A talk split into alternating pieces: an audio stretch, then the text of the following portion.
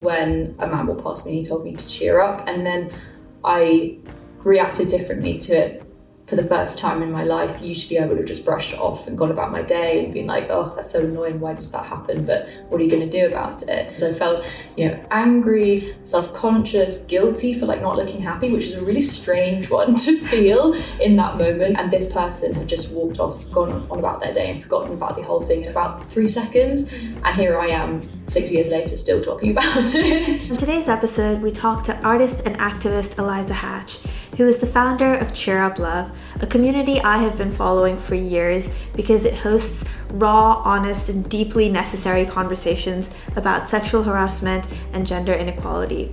In this conversation, Eliza and I talk about how widespread all of these problems are, how part of everything they are, how to talk to the men in your life about it, how to get them to listen, and how we can use art as a tool for change and hope in the world. Thank you so much for joining us. Thanks for having me. So, to get us started, we don't like to define people, we let people define themselves. How would you like to introduce yourself? Amazing. Um, my name is Eliza Hatch. I'm a photographer and an activist and founder of the feminist platform Cheer Up Luv. I love Cheer Up Luv, which is a big reason we wanted to talk to you. But for people who don't know Cheer Up Luv, could you tell us what it is? The Cheer Up Luv is a photo series that I began in 2017, documenting um, women and marginalised genders' experiences of sexual harassment in public. And how did you get started with it? Where did it grow out of? Was it your experiences as a photographer? Was it your own experiences as a human in this world? Like when a man walked past me in the street in early 2017 and told me to cheer up, I'm sure it's a phrase that many people can relate to, whether it's smile or you look so much prettier if you give us a smile, love, cheer up. I'd heard every single iteration, and it also by far was not the worst form of harassment I'd ever experienced, just the tip of the iceberg. But it's I wanted to call it that because I wanted to show the vast scale of all of the things that a woman or marginalised person can experience in their day, and being told to smile was just, yeah, the beginning of that. and it doesn't have to be the worst thing, right? Like that's I, I feel like that's part of it. At least I've encountered where if I complain to friends, certain friends of certain genders about or certain identities about like, oh, I was walking down the street and someone told me to smile, mm-hmm. and it's a sense of like, well, okay, it wasn't. It could have been so much worse. Why are you complaining about this? Yeah. And I feel like that there's something so powerful in you claiming even that and saying even this isn't okay, right? Like it doesn't have to be the worst thing mm-hmm. for us to say something about it. It also doesn't really matter about the intent of the perpetrator because if the effect from the victim or the effect from the person on the receiving end of that is negative or traumatized, then you know it's not it's not going to be a complimentary or flattering experience. We don't owe anyone our smiles, right? That's the no. Ultimately, no, we don't know anybody our smiles. And I read somewhere that you, when when this happened and the like the genesis of the project in your mind, you were talking to some friends who were men, and yes, they didn't believe you. When a man walked past me, he told me to cheer up, and then I reacted differently to it for the first time in my life. Usually I would have just brushed it off and gone about my day and been like, oh, that's so annoying. Why does that happen? But what are you going to do about it? Why is that a phrase that men can get away with saying to women in the street? You know, why is that a phrase that is so common, commonly heard? I felt, you know, angry, self-conscious, guilty for like not looking happy, which is a really strange one to feel in that moment. And this person had just walked off, gone on about their day and forgotten about the whole thing in about three seconds. Mm-hmm. And here I am six years later still talking about it. so it's just an example of how something that can be so throwaway can actually really stay with you and impact you. Um, but anyway, so I was I was talking about this with some of my friends afterwards, and I was just asking them if they'd had any similar experiences, and just saying, you know, the most annoying things just happened to me. This guy said this thing, and you know, why is this a thing that men do? I don't understand. And my friend said, oh yeah, well that happens to me all the time, whether it's you know, walking home or on the tube or the bus, or, you know, one of my friends at the time was a nurse and she said that her patients on the ward would tell her to smile all the time. And so I, in that moment, I was just coming to terms with the fact that this was something that was actually experienced quite frequently and something that we didn't really talk about. And this was before Me Too, this was like pre Harvey Weinstein, kind of pre any of the conversations that we have Like so kind of casually now that were just were not being had at all back then. It was really taboo to even talk about this kind of thing. And as we were talking about it, some of my male friends interjected into the conversation and they were just like, what are you talking about? Like we don't see this happening and we're not the ones doing it and you're you sound like you're overreacting and you're being a bit dramatic and these people are obviously just trying to give you a compliment and you're taking it the wrong way. Um, you know, there's just this is just a form of flattery, like smile, cheer up. These are positive things, these are nice things. You're just taking it the wrong way. And that was the moment where I was where I really did have this realization that the scale of the things that we were experiencing was, was bad enough, but there was this complete and total lack of awareness surrounding the subject. And that's just when I decided I had to do something about it. And that really was the kind of the beginning point for Cheer Up Luv. Do you think it was not that it has to be just one thing? Do you think it was the to show men or to like show people who didn't experience it that it was happening? It was just this raw force of feeling like I had to prove something to to men and especially the men in my life that were like brothers to me my, my best friends where i couldn't understand this, this disconnect of our lived experiences and the fact that something that me and my female friends had been experiencing since we were 12 11 you know 13 years old and my male friends just having absolutely no idea about the extent of it whatsoever and were so misinformed at the time to think that these things were actually compliments and we were just taking them the wrong way you know there was a bunch of experiences that I had leading up to that point that could have obviously informed the beginning of the project, but it was because it was so close to home. I just really, I just really wanted to prove them prove them wrong. Yeah. So I'm not sure if that's like the best of intentions, the way that it comes about, just wanting to prove my male friends wrong. But that was the spark I, I kind of needed, um, and thankfully now they feel very differently.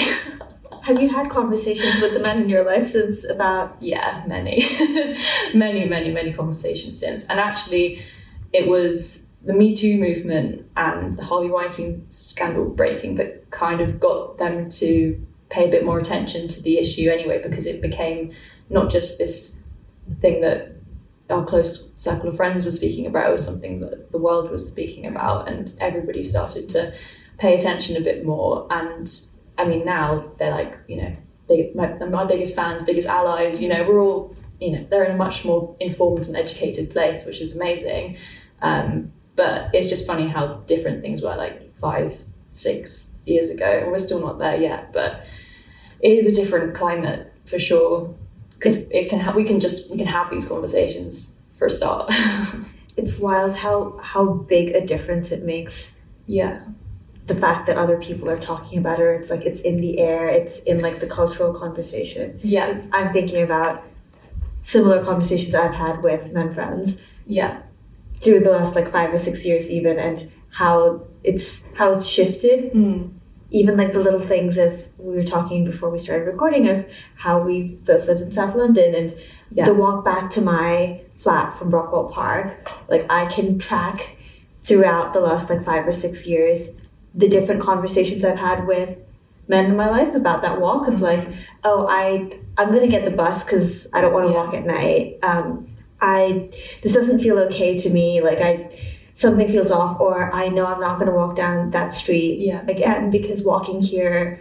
There was a guy gave me a weird, creepy, and for me at least, the conversations have shifted so much in the Yeah. last few years. definitely to a point where people are, are actually kind of listening to your experience and there's slightly more of a survivor led um, narrative than there used to be which was pretty much just victim blaming.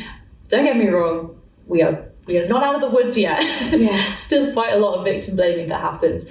But just from having those kind of conversations with the people in my life you know whether that's friends family uh, like colleagues those conversations have changed or changing in in real time and that's really amazing to see for someone watching or listening who is maybe at the beginning of this journey with people in their lives who might react the way our friends did five years ago, six years ago, like that doesn't really happen or that's that's Yeah. not real.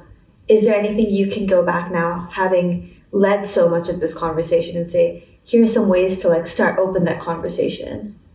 Just talk and listen to the women or people with marginalized genders in your life who are having these experiences and just you know, put your thoughts and your differences or your any of the kind of preconceptions that you have or prejudgments that you have to one side and just ask some questions, like literally just ask some questions and just listen to somebody else's lived experience. And I don't always think that we have to frame violence against women for like men or other people to care about it in like proximity to the women in their lives. I don't think we always have to we should always have to do that to make people care about it. Like, you know, imagine if that was your mother or imagine if that was your daughter or imagine if that was your, you know, grandma or something. It's it's a shame that we always have to resort to like putting yourself in that person's shoes or thinking about it in the context of your own family member. It's what you said about like the your mother, your grandmother, your sister. It's also like why can't we just care about people because they're human? Yeah, that's the ideal goal. Is just to be like we should care about this issue because it's an issue that affects a really, really, you know, profound shocking amount of people, um, we shouldn't have to always frame it in proximity to the women in your life for you to care about it. But unfortunately, we still that still does seem to be one of the only ways that like we can get men to care about this issue. You know, we have the prime minister of is uh, the way that they talk about violence against women and girls in this country is still something that even like very established public figures still use as an example to try to get people to care about it. And yeah, we're still not, not there yet. There's a lot of progress that still needs to happen in that It's also interesting because you answered the question of which I love. You answered about what people who don't experience this can do. And I'm wondering about if someone who is a woman or a marginalized gender and is has this experience and wants to open up a conversation. There's I have at least felt the same instinct you did of like, let me prove that it's actually happening, right? And then how do you prove it? How much, how much do you have to prove it? And you kind of get, I have gotten stuck in the like, what do you need me to show you that it's real? Right? Yeah. Like it's real. I'm telling you it's real.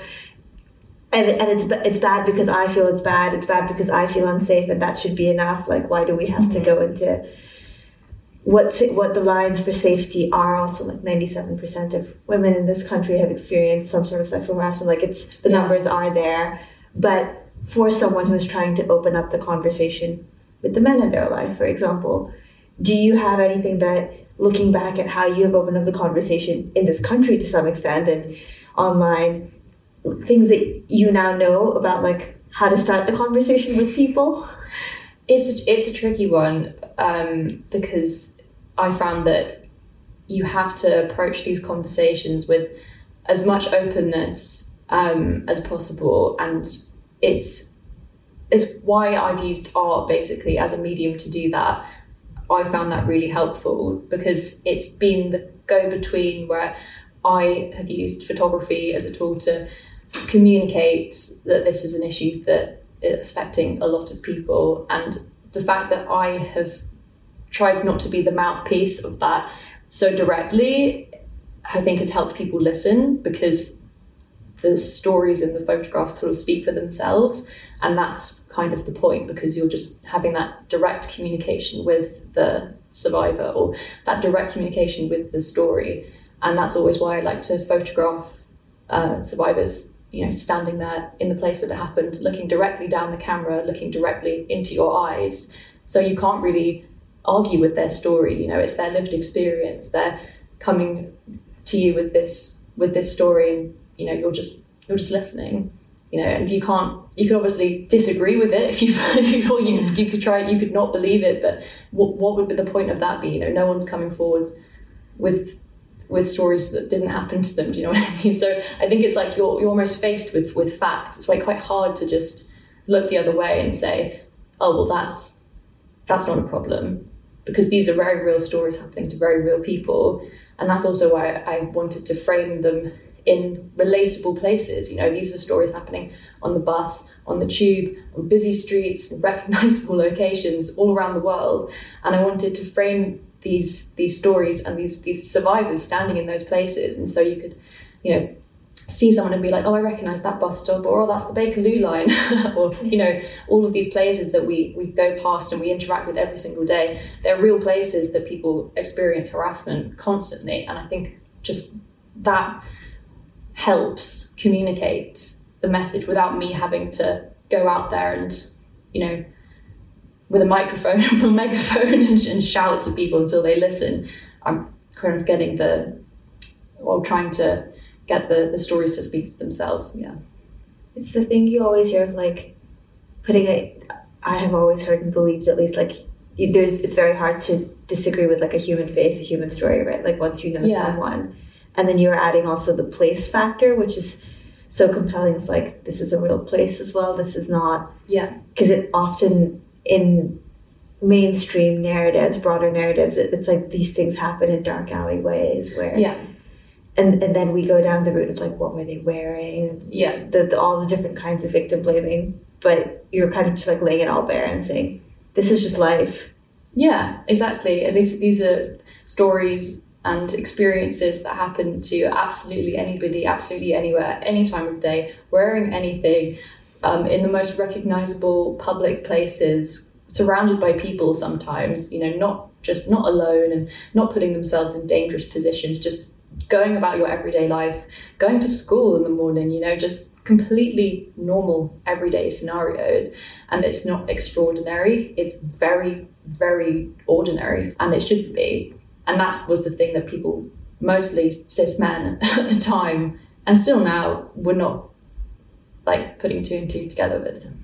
Do you think that in the last few years that you've been doing this, the kinds of responses you get from people have changed in any way?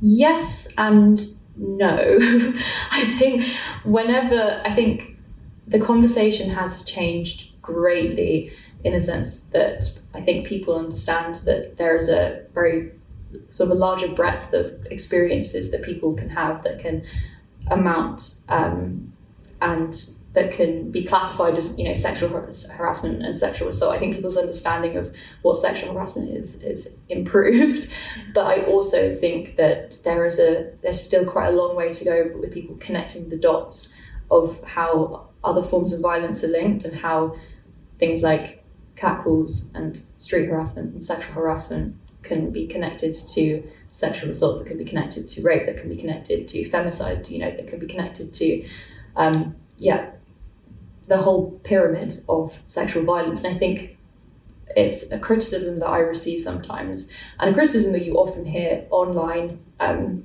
in the discourse around this issue is people saying, oh, well, you know, there's way more serious things that you should be worrying about, or what about this, or what about that, and, you know, what about kind of domestic abuse, and what about rape? It's like, these things are all connected, and that's that's like the final bit of the puzzle, I think, and that's that's yeah, that's what we still have to work on, I think, with connecting those dots. It's also like it doesn't have to. I'm just gonna keep saying it doesn't have to be the worst thing to not be bad, right? Which I said earlier as well. Which it sometimes feels like that's the, the gaslighting almost that comes in if well, it's not rape. Whenever anything happened to you at school or on the way to and from school or on nights out, it was always, oh, well, it could have been worse, or at least it wasn't that. And you were sort of like counting your lucky stars that it was only someone slapping your ass instead of, you know, sexually assaulting you. And actually, that is sexual assault, but no one would have told, like, no one told you at the time. And so you've got this like generation of women now who are like looking back on the things that happened to them in their youth and are just being re-traumatized because no one told them at the time that those things weren't okay. And sometimes I like wake up in the middle of the night and I'm like, oh my god, that was so bad. But like at the time, people would just, you know, laugh and, and, and be like, oh well, you know, just banter or bad sex or whatever. like all of the things people used to excuse and brush off actually quite like traumatic experiences. I definitely remember a lot at uni the the conversations around me of the it's just banter and like it's just just some we're we're having a laugh like why are you why are you being so serious why are you taking yourself so seriously Yeah, exactly. And it's, it's, it's always that immediate response and that immediate sort of um, backlash against something if you speak out in the moment, whether it was with friends or bullies or people at school or if it's a stranger on the bus. You know, if you then reject that person's advances or don't act like you're you know completely overwhelmed and flattered to be given that attention then it can turn into being oh well you're so dramatic or you're ugly anyway you know and you're this and you're that and all of the you know expletives come out and it's just because you haven't reacted the appropriate way to the attention the unwanted attention i should say that you have received in that moment. And that's why it's always terrifying as well in those situations because you never know what to do because it could always escalate and i always get people who ask me like, "Oh, well, what should you do?" You know, and that's a question that happens all the time, whether it's from other women or from men or from anybody who just says, "Oh, well, if you do get harassed in the street or in public or you know in a busy, crowded area, what do you do?" And that's the hardest question because there's no there's no there's no right answer to that you know because you can't be like well you must in this moment do all of these things because it's so hard to, to judge how that could go. And knowing from experience and from the experience of many many other victims in those kind of scenarios if you do speak out or advocate for yourself which obviously you should be able to do it can go south very quickly and be an extremely dangerous situation suddenly and if it's happened it's like the thing has already the act has already happened right so you're responding to yeah. it so you're responding in a situation where you don't feel safe to yeah. begin with. Exactly, exactly. And you probably don't have the power right. in that scenario either, which is another thing to think about. And also, at the end of the day, when you're in those scenarios, any advice that you've been given will just all go out the window because you're in fight or flight or fawn or freeze mode. You know, you're yeah. going to be, you're not going to be thinking straight. And why should you? Because you've been put in this situation that you didn't ask for. Has your response changed where like I've seen that sometimes you record things. Um, do you feel the instinct now to pull out the camera and start recording? Do you feel for me that like like what you're describing, my instinct is become invisible, right? Like how do I disappear from the situation as quickly as possible? And there is so much courage in taking out a camera and saying like I'm I'm here yeah. and I'm I'm taking action whatever way I can. Mm-hmm and I'm curious about whether that's something that has been born out of like the work you do with Cheer Up Luv, where and as a photographer, you're constantly thinking about that. Mm-hmm. Is that something you do regularly? Is it the moments when you feel safe to do it? How has your relationship with existing in this unsafe world shifted? It's a funny one because I think because it's my you know interacting with this subject matter is in a way my day job, which is kind of depressing in a lot of ways but also it's you know it, it's it's I love I love what I do I wouldn't do it if I didn't and there's still a great you know it's not a problem that's solved. So I'm not going to be like throwing in the towel anytime soon.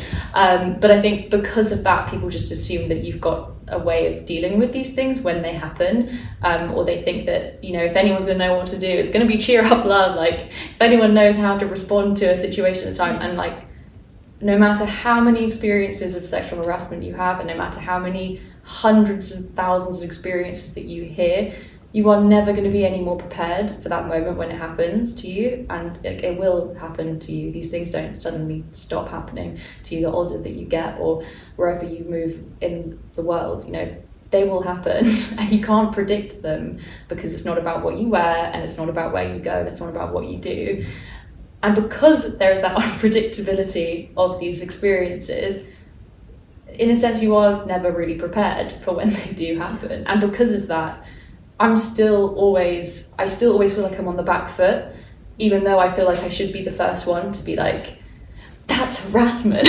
like to turn around and have this like quick fire comeback to say in the moment and to feel really like, you know, like I've got this this You're entire speech prepared, yeah. but I don't. Because no matter how much I can talk about it in my bedroom or rant about it on social media, if it happens to you in the moment, uh, I'm I'm still terrified. Like I, it's still really scary because these things, like no matter how frequently they happen to you, like you can become desensitized to it, sure, or you can try to ignore it as much as you, you can, but it's still scary and I still get scared. And so, you know, my reactions in those scenarios are not perfect and they're not planned and it's all to do with you know like how safe you feel and like if you're with somebody else at the time or like if i'm traveling alone and that I experience something, I'm trying to make myself as invisible as possible, you know? if I'm with a big group of my friends and we witness something or we experience something, completely different story. So it's just, yeah, it just really depends on the scenario. And it's never nice, like, or you, you never feel prepared and you never really know, you know, how you should respond if you're on the receiving end of it. If you're not on the receiving end of it and you are being a bystander, then that is a lot like that's a different story. You know, if you're if you're with somebody else and you feel safe and empowered to do so, like you should always like and I always say something or like try to not, you know, get involved with the perpetrator because you should never do that. But make sure the victim is okay or just like ask a distracting question or just, you know, get my friends to go over and be like, Hey, where are you going? What's the next stop? You know, just Yeah. de-escalate. But if you're on the receiving end of it or if you're traveling alone, yeah, different different story. At the end of the day, you're just a human, and Yeah. yeah, and we shouldn't live in a world where any of us are prepared for this because it also means that we're like constantly in yeah, fight and flight Yeah. mode. like you're not feeling safe at any point if if you are constantly prepared and also Yeah, and it's a funny one as well because it's like it's sort of both at the same time. It's like you're never prepared, but you also you, you also are kind of always Always, yeah. expecting it. Yeah. so it's like you you're, you're never kind of in, like hundred percent ready, but you're hundred percent aware Yes. of all of the things that could go wrong. You know, whether that's like planning your route home or like the having your keys in your hands or having phoning a friend or just getting an Uber, you know. So it's it's like you're never fully prepared, but you're always totally painfully aware of your vulnerability. So yeah, the best of both worlds. never fully prepared and maybe always trying to safeguard. yeah, That feels like how do you exhausting. right? Being a human. Um, how do you like? I feel this to some extent, and my work is nowhere near as immersed as yours is. If you're like sitting with this, right? Like this is also your day job, as you said. You're, I imagine, at least from what you share in Cheer Up Luv, like the DMs are full of stories. You've provided a space where so many people can come and feel not alone Mhm. and feel seen and share their stories. But that also means that you're consuming all of that. How do you feel safe in the world? do you feel safe in the world? I shouldn't assume. Like, how do you like? How are you getting through it? Because most of us experience it and go home and put on the TV and watch something else, or go to work and have to like do whatever our job is, right? Mhm. And there's a you get to step out of the, the mindset a little bit Mhm. and be distracted at least. Yeah, yeah, it's it is very all consuming sometimes, and I don't. Partic- sometimes I don't even particularly realize it because I, bec- I become so used to interacting with this kind of subject matter and these experiences on a daily basis all the time that it's not that I become desensitized to it because it's always horrible no matter what you, you read you're never going to be like oh, just another story. It's always it's always horrible um, and it always affects me.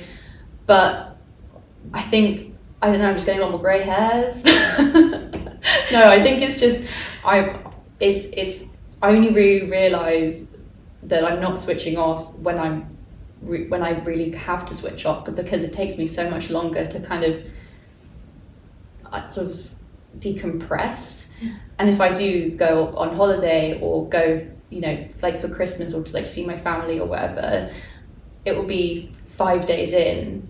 And the first five days I'll still be just like doing all my stuff going on social media still in work mode as well. And by maybe the last day I'm like oh god.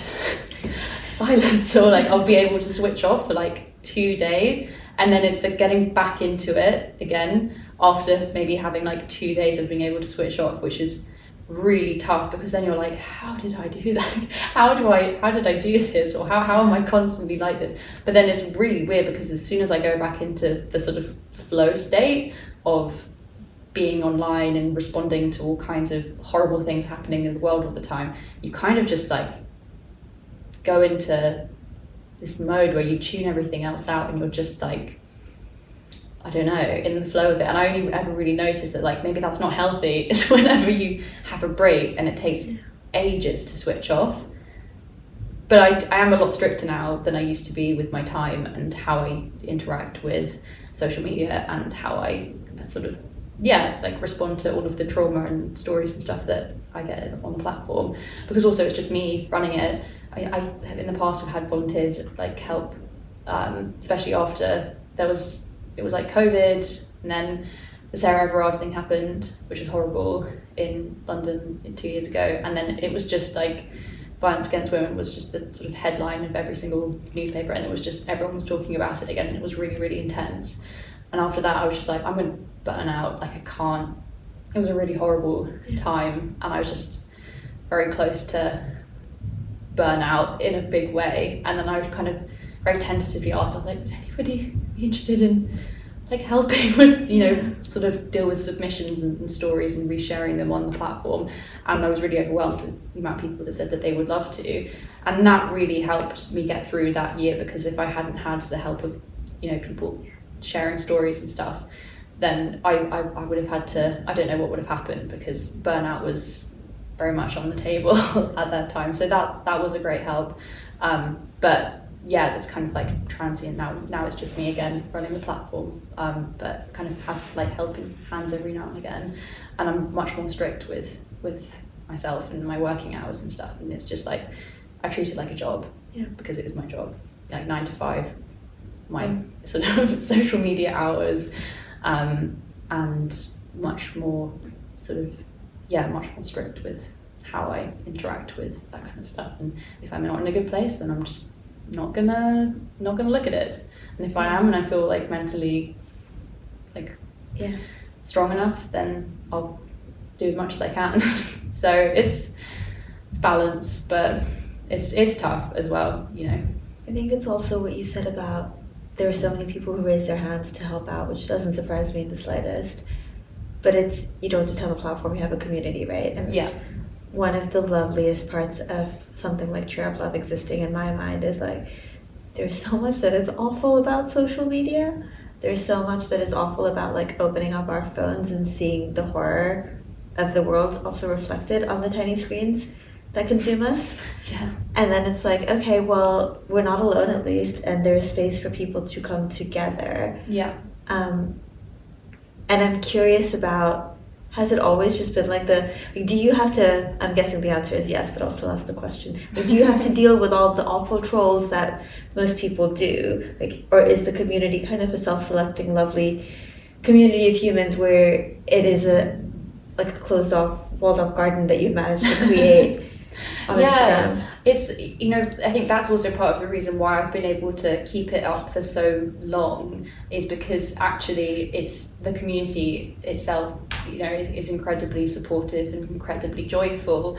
And the, the the kind of message that I'm trying to help spread is, is one of positivity and empowerment and not just like doom and gloom all the time because I think if it was was that because you know the reality of which it is you know it's not nice yeah. the subject matter. Especially if you ever meet someone and tell them like what you do they're like oh that sounds pretty heavy. And you're like no actually it's it's really colourful and joyful and, and fun. But it is and I wouldn't be able to keep doing what I do and I wouldn't be able to do it now if I hadn't made it about art and about you know vibrancy and colour and joy and positivity and all of these things that I use to kind of carry the the message that I'm trying to get out there um, because otherwise it just it would be depressing. Because it's you know as the subject matter and the stories in themselves and the experience like yeah they're not great. And so I, I had to find a way of making it joyful. Otherwise I wouldn't be able to keep doing it. And that's also you know the community that the community that I've built and the community that like we have now in Cheer Up Luv is is amazing, you know, and it's it is incredibly, incredibly supportive, and there's so much solidarity there, and that outweighs, you know, all of the trolling, and there's not, there's like way more good vibes than yeah. bad. like there's obviously rogue trolls all the time, and people disagreeing with what you have to say loudly and violently constantly, um, and especially now with things going viral in a way that why they didn't really used to. Sometimes you can just put something out there and, and suddenly everybody will have an opinion on it and you're like, wow, this is you're not just putting things out there for the people that follow you anymore. It's suddenly like you put something out there and yeah, lots of people tuning in with their with their opinions. Um, but I, I just I just I never read the comments. Although I just have a rule, which is just like unless obviously it's Yeah. you know you have to switch them off because it's like Yeah. terrible. Um, I just if there's bad vibes, I'm just like no, I'm not getting involved in that. That's a great lesson for everyone, I think, because we all have the bad vibes sometimes in our comments, and it's nice to just be able to step away or say, "This is this is not for me. Right, this is not serving me right now." No, or just like just not productive. Like any conversation you have in the comment section of a video or something, I'm just like, you're not. It's you're not going to win this argument with this Right. person. The same with someone who's like coming in your DMs. Like I'm not going to have a chat with you in my DMs if you're coming with this opinion that is so in opposition to everything that I like hold dear and also not coming from a place of like wanting to actually Right. learn and engage and have a positive conversation you're just here to cause you know trouble then you're being it's just like deleted immediately It makes me think of the how we started this conversation about how for you starting the platform was in some ways to prove to people that to prove to men that this was happening. Yeah. And at least in my experience, the people who slide into your DMs to to start the fight are trying to say like. Let me prove you wrong. yeah and there's, a no lot- listening, lot there's, no curiosity, Mhm. right? It's just a let me prove you wrong. Exactly, and that's I guess that's kind of where I should say that the project began as me trying to prove my male friends wrong, but very quickly that that took on the whole project took on a different meaning. That was sort of my initial spark and the initial push to to get it off the ground. But as as soon as I pushed through that barrier of knowing that you know we can raise awareness and we can educate people and there's a lot of value in that I realized that there was something which had even more value, and that was actually empowering survivors and giving people a voice to sort of have the narrative over their own stories and take back control of their own stories and creating that like positive community. That was actually way more important than just trying to prove men wrong, and actually was a much more productive way of like kind of carrying that message out there because if it's coming from a place of like positivity, people are much more willing to like learn and engage.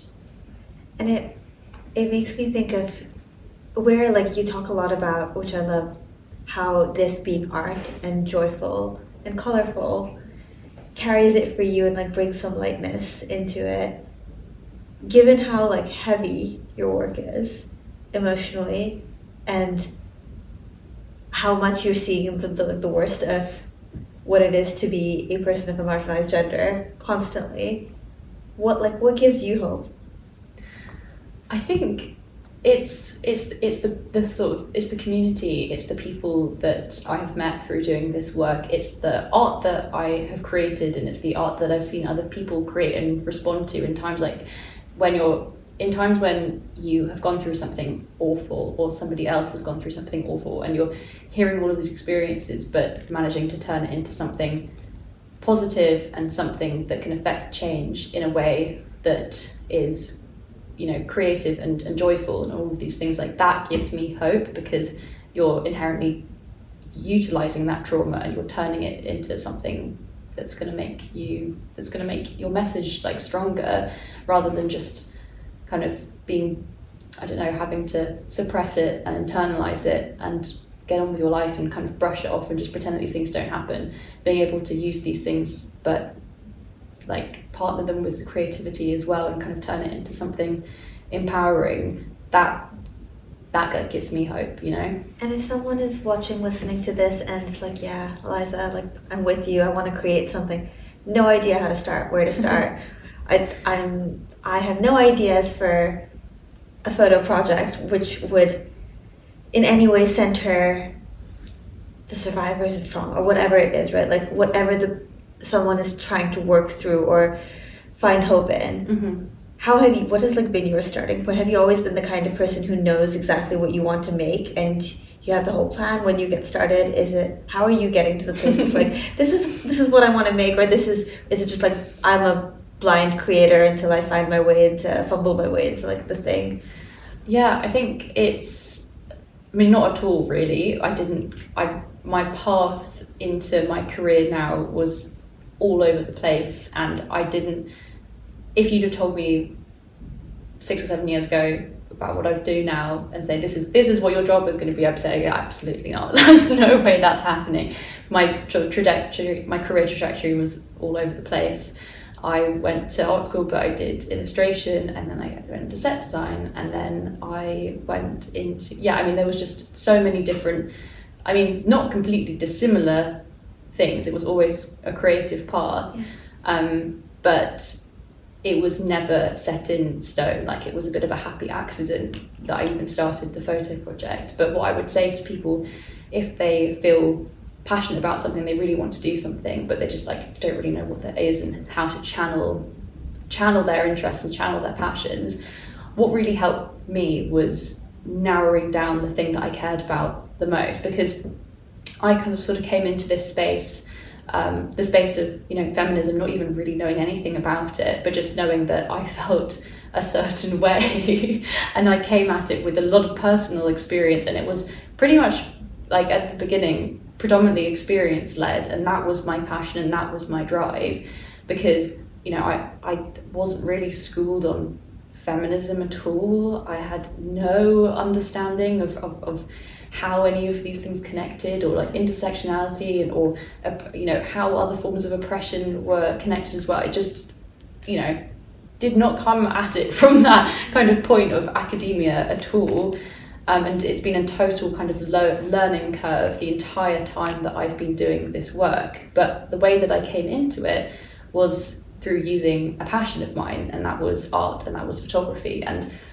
photography was very much a passion, passion project of mine at the time because I, I, I am self-taught. You know, I, I, never studied it. I just picked up a camera and just thought this is something that I want to I want to learn, and it feels like the, the kind of the best medium to use to try and communicate what I'm trying to communicate. So I just sort of taught myself as I started the project.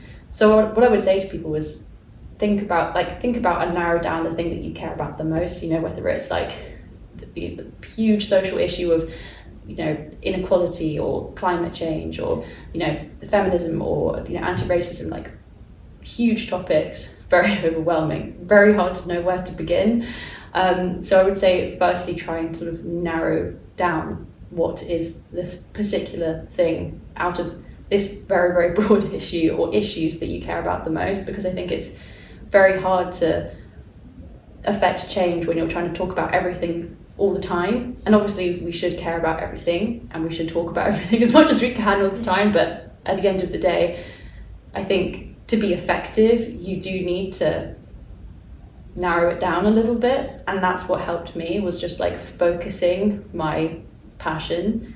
So I would say focus your passion as like much as you can and sort of boil it down to you know the real nitty gritties and that can just be like you know an experience you had, an experience someone else had, something that you've seen on the news that bothered you, or something, an article that you read, like whatever it is, just, you know, draw a little chart, draw a diagram, and figure out what that particular thing is that really grinds your gears.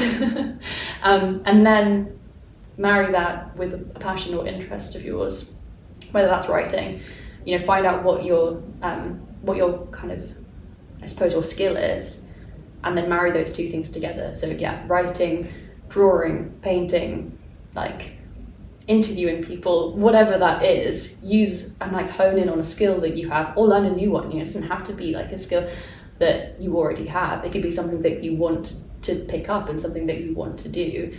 And so, you know, you should never have a or feel that there is a barrier there that you can't do something because you don't know how to do it because everyone has to start somewhere. And so I would say pick a skill, pick a topic, marry those, things together, and just the magic happens. Have fun. it's also nice that you you like I, I appreciate that you you emphasize the fact that like we can't do everything because I at least when I was starting out felt this like deep sense of guilt yeah about not doing I care about everything and if I'm not if I'm only picking one thing, that means I'm like picking one thing over all the other things. Yeah. But there's so many of us, right? And that's the, Yeah. for me that was the turning point. Like, oh right, there's so many of us, and if I pick one thing and you pick one thing, and the next person picks one thing, and there's we'll three get different everything yeah. covered. Yeah. yeah, and I, I think it's also quite.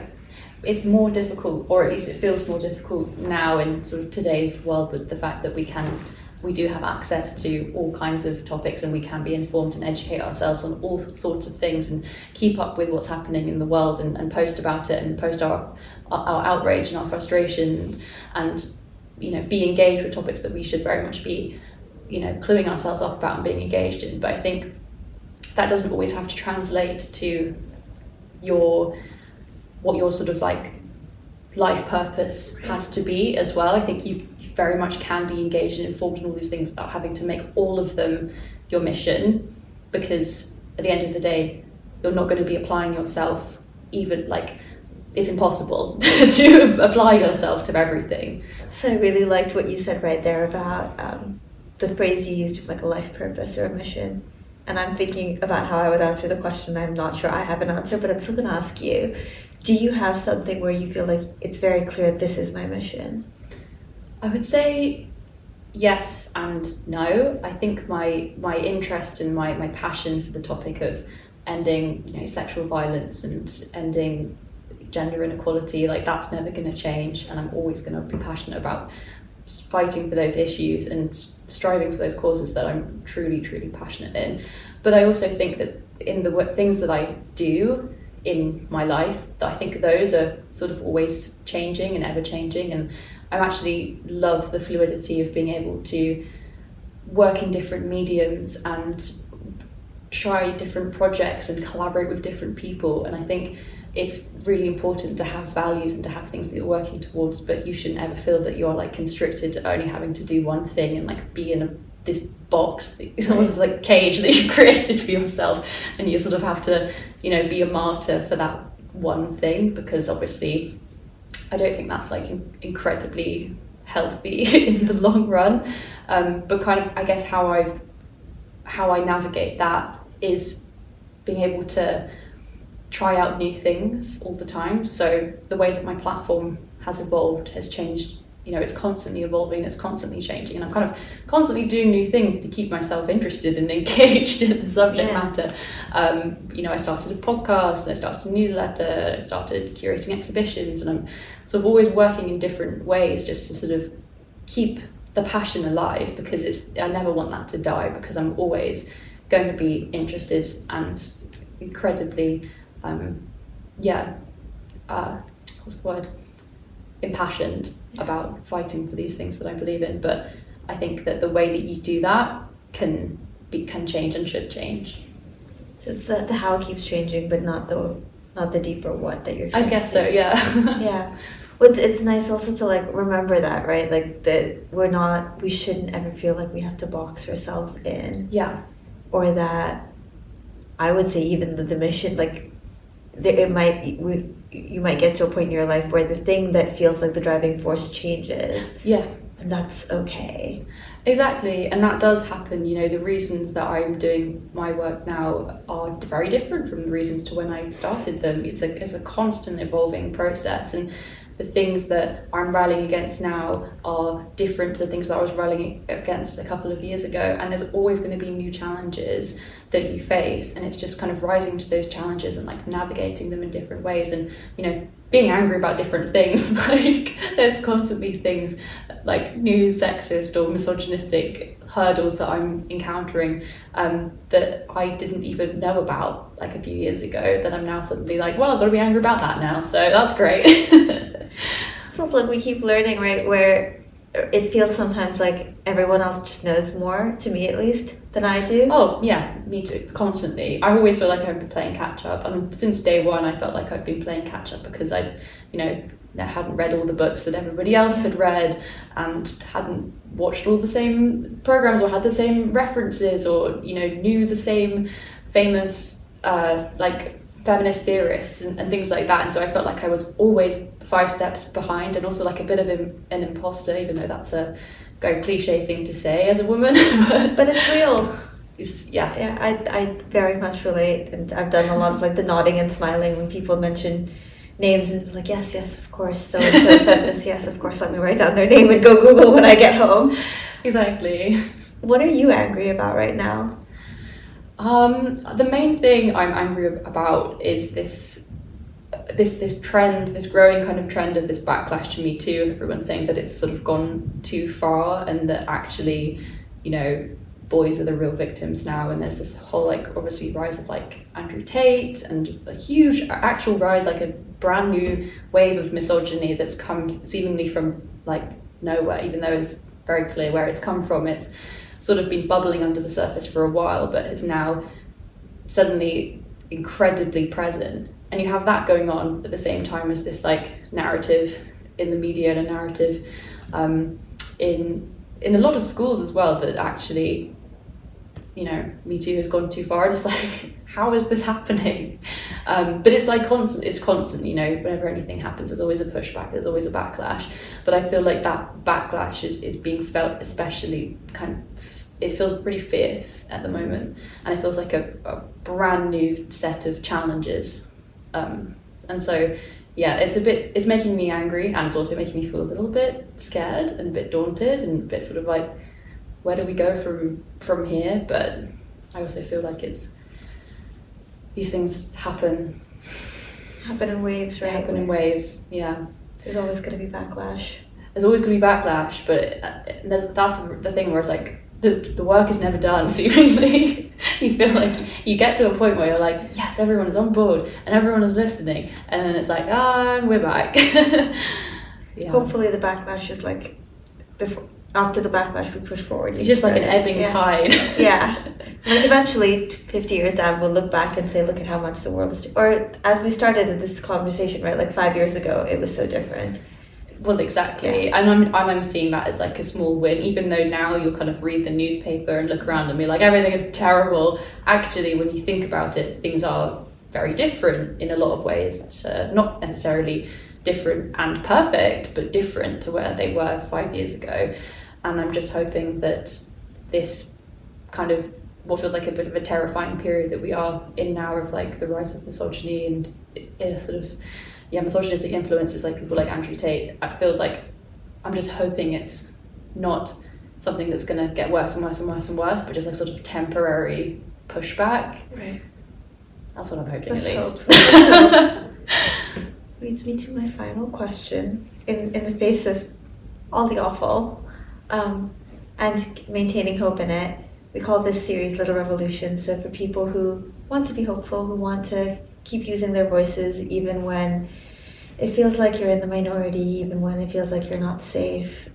Or if you love someone or you see people around you and you want to support them in doing that, what tiny things can people do? Because change doesn't happen. Change happens in large sweeps, but also it happens in the small actions, right? It happens in speaking out, it happens mm-hmm. in all of us sharing our stories like people do with Cheer Up Luv. So for a younger version of you or me who's at the at the beginning of their journey, what would you tell them? Like, what little little revolutions can they be making? I think just just showing up for each other, showing up for your friends, and you know, standing with your friends, whether that's them like being there for somebody when they are telling you something, whether that's showing up to somebody's, you know, to somebody's event that they've put on, whether that's like doing a favor for a friend who's asked you if they would you would be in their like free art show or whatever that is i don't know. I think just showing up and like supporting your friends um, maybe people you don't even know you know kind of making those connections like being brave and and being bold and reaching out to people as well making like those like tiny little connections. I think things like that they give me hope and i find them they like warm my heart they make me feel inspired and even now, you know, I'm six years into doing what I do and six years into Cheer Up Luv, but I'm constantly sort of, yeah, uh, sort of completely overwhelmed with the people that I meet and the connections that I make and those really sort of small things that they actually are incredibly impactful. And so I just think, yeah, showing up for your friends, supporting your friends, listening to your friends. It's a small act, but it can go a long way it's also meaningful because it feels doable, right? It doesn't feel like we have to all go out and do big things. We can we can do like the, the most human of things, which is just like show up for our people. Thank you so much for listening, and thank you to Eliza for this wonderful conversation. Check out our show notes to learn more about Eliza, her work, and where you can follow her.